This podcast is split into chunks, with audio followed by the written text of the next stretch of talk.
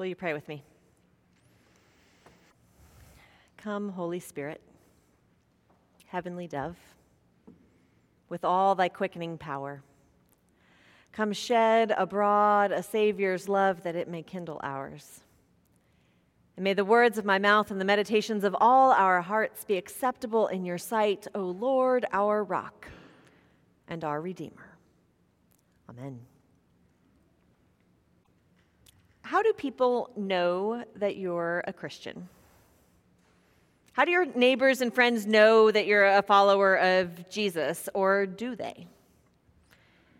Maybe they know that you go to church on Sundays. Maybe they've seen you wear a cross necklace or they've noticed the Morningside magnet on your car. Maybe you've invited them to the Easter egg hunt next Saturday. Or maybe they don't know at all. If the question makes you uncomfortable, I understand. It's a complicated time to be a Christian in America. Christianity stands for so many things these days, and not all of them are good, and not all of them are gospel. As the religiously affiliated, the, the nones, N O N E S, as they're called, as they continue to rise, one of the primary reasons that they cite for not seeking connection in their own spiritual life or to a community of faith is that they say Christi- Christians are judged as judgmental, homophobic, hypocritical, and political. We can see all of those things. I don't have to explain them to you. I, I, know it enough that even I, as a pastor, at times say, Well, I'm a Christian, but I'm not that kind of Christian. And so we shy away from making our faith known and prefer a kind of quiet piety to any kind of bold proclamation. The trouble with that, of course, is that it leaves the public expression of faith to things like those big highway billboards that say in bold letters, repent, or my, one of my favorites, Jesus saves, call this 800 number. or another personal favorite, that one that it's just a black background and it says, Don't make me come down there, signed God.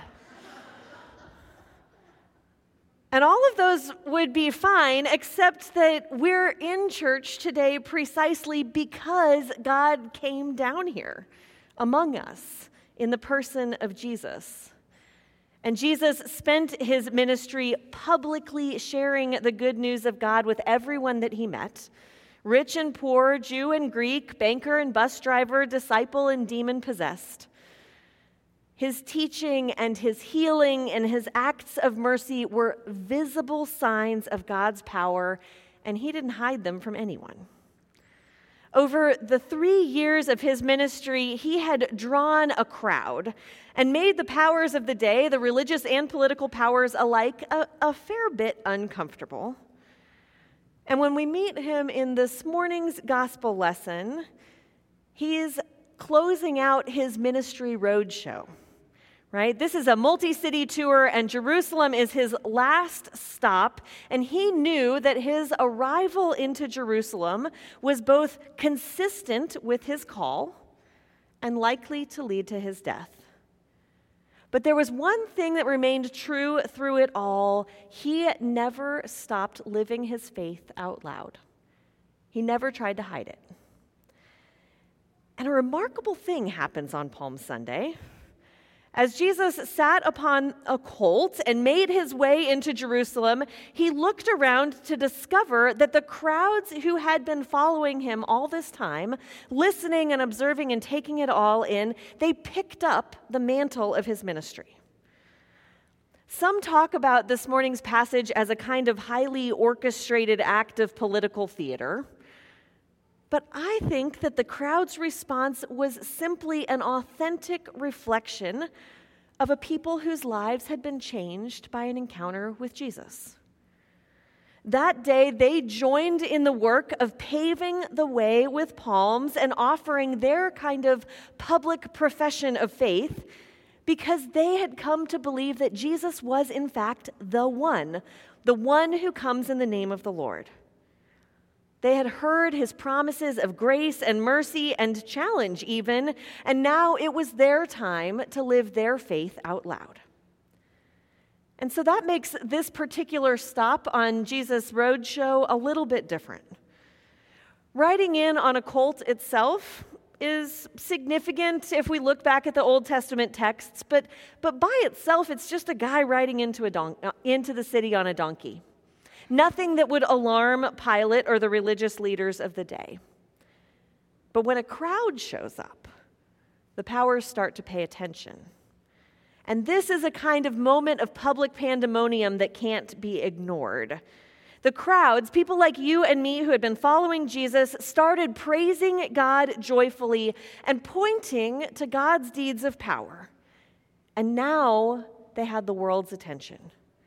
The crowd was pointing to love incarnate, Jesus the Christ, atop a humble colt, as the power, the one that was and is and is to come and will change and transform the world. Not Pilate, not the religious leaders, Jesus. And it did. It did so much that we're here 2,000 years later, still marking this pivotal moment in Jesus' story and remembering the witness of love that overcame all of the threatening powers of the day. But today isn't just about remembering. Because to participate in Palm Sunday is an invitation for us to have a kind of public faith as well. To worship here today is to ask yourself how, how am I? How are we called to live our faith out loud now? So, we took some baby steps this morning. A number of you gathered in Sidney Marcus Park just up the road, and we processed with palms to church enough that I noticed a couple of cars driving by sort of like look out their window with, you know, a, a what's going on there look. Those that were in the parade were invited to talk to someone you didn't know about the way that you celebrate the resurrection.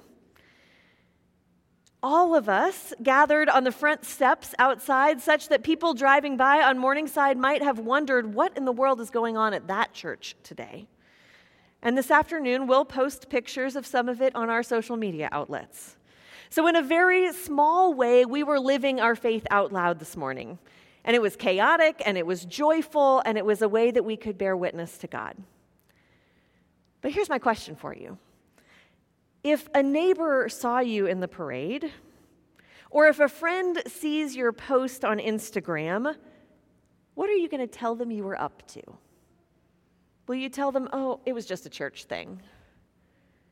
Or will you say, oh, it was, it was Palm Sunday and we were celebrating God's deeds of power? At which point you're probably going to have to explain something. Or that this week marks Holy Week and we're celebrating Jesus' death and resurrection. Would you like to join me? Or maybe that you were there because God is doing something significant in your own life. Luke's account of Palm Sunday includes this funny minor detail that often gets lost in the shuffle, the one I shared with the kids. The Pharisees ordered Jesus to tell the crowds to stop shouting, Hosanna. Stop saying, Blessed is the one who comes in the name of the Lord. And instead of stopping the crowds, Jesus says, if they were silent, even the stones would shout. Jesus' arrival into the city is a recognition that God's deeds of power are going to be made known one way or the other. If the crowd didn't share it, the stones would. God's transforming, healing, saving power couldn't be stopped even if Jesus could get that crowd to be silent. Because creation has been proclaiming God's glory as long as the trees of the field could clap their hands and as long as the birds and the cypress trees could sing God's love song. And we all we really need to do is look to the beauty of God's creation and be compelled that there is in fact a holy creator beyond ourselves whose order and mystery offers us life. Thanks be to God. But Palm Sunday isn't just about like a broad expression of faith in the God of the universe, the God out there in creation. Palm Sunday is a chance for us to share the story of a God who has drawn near, who has come down here, as the billboard says. The one who's come to love us and save us and show us the way through the person of Jesus. And if that's what we're being called to share, then maybe that first Palm Sunday when they were laying down their cloaks and waving palm branches was because we're called to use whatever resource we might have to help people hear God's good news. All right, for those of you who are worried that your preacher has been replaced by a Baptist who is about to tell you to go witness to people and invite them to be saved, take a deep breath. I didn't ask you to knock on doors on the way here this morning, and I'm not asking you to pass out tracts this afternoon. But if we are to rightfully take our place in the crowd, then we are being asked to consider what is it about God's deeds of power that we can share with others?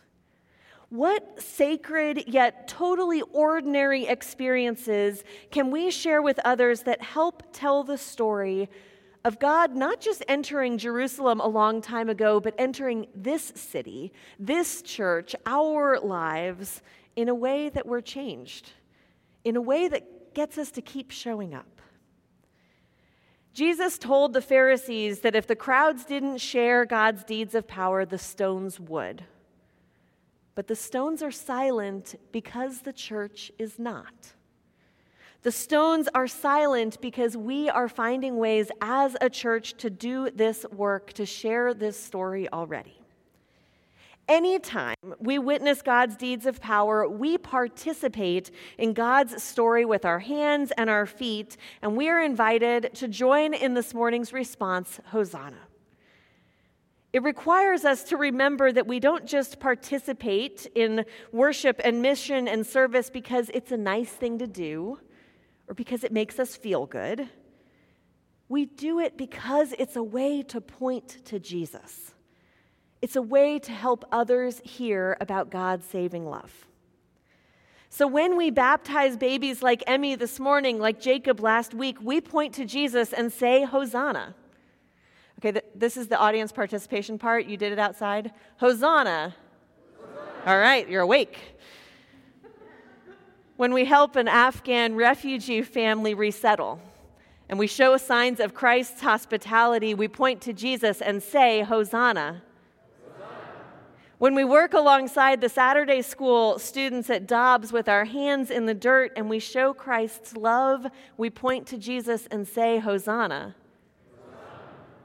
When we welcome students from the Maryville College Choir, many of whom have never gone to a traditional worship service ever, and we help them to see that their music is an expression of our faith, we point to Jesus and say, Hosanna.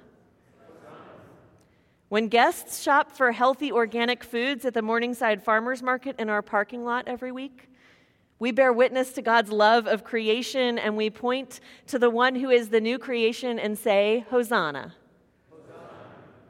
When we hung up a prayer wall in front of the church after George Floyd was killed and we lifted up our laments, we pointed to Jesus' mercy and said, Hosanna. When we sing Christmas carols in the neighborhood, we point to Jesus and say, Hosanna. When we spend our Saturday serving with Clifton and Memorial Drive Ministries and we mem- remember that Jesus showed up among the marginalized, we say, Hosanna. When we deliver groceries for ICM or Meals on Wheels and we remember that Jesus fed the hungry, we point to Jesus and say, Hosanna. If the crowd didn't share God's deeds of power, the stones would. But the stones are silent because the church is not. Together as a community of faith, we are called to live our faith out loud. And the invitation to share God's story, to point to Christ as a reason to care and love and serve others, isn't just about Palm Sunday. It's an everyday call throughout our whole life of faith. As much as we can celebrate how God has been at work, as much as we're inclined to pat ourselves on the back for all those things that we've already done, our faith continues forth on this path that we have paved. And I wonder where we are being called to point to Jesus and shout Hosanna still. Maybe it's acts of simple presence for those of you who are not into a big show. Maybe it's just showing up for one another, bringing food to a fellow member at a pivotal moment. Maybe it's in acts of partnership, friends that we haven't, friendships or partnerships we haven't yet built with a neighboring church like Haygood this morning or a neighboring school through listening that we might be able to change and reflect on God's deeds of power and justice. Maybe it's in our very own property right here, in the ways that we open our doors to individuals or communities that need gathering space. Maybe it's an act of advocacy as a Matthew 25 church, working with Presbyterians for a Better Georgia, or helping to advocate for a more just community. These actions as a church require each of us to be engaged, to choose to follow Jesus, to dare to live our faith out loud. You do not have to pave the whole path by yourself, but you do have to be ready to wave your palm or to lay down your cloak, to participate in paving the way for Jesus to en- enter into our lives. So, how will people know that you're a Christian? The good news is that they don't have to rely on a screaming billboard, and they don't have to figure out how to listen to shouting stones. They only need to hear hosannas, stories of God's love and God's power from you. May it be so. Amen.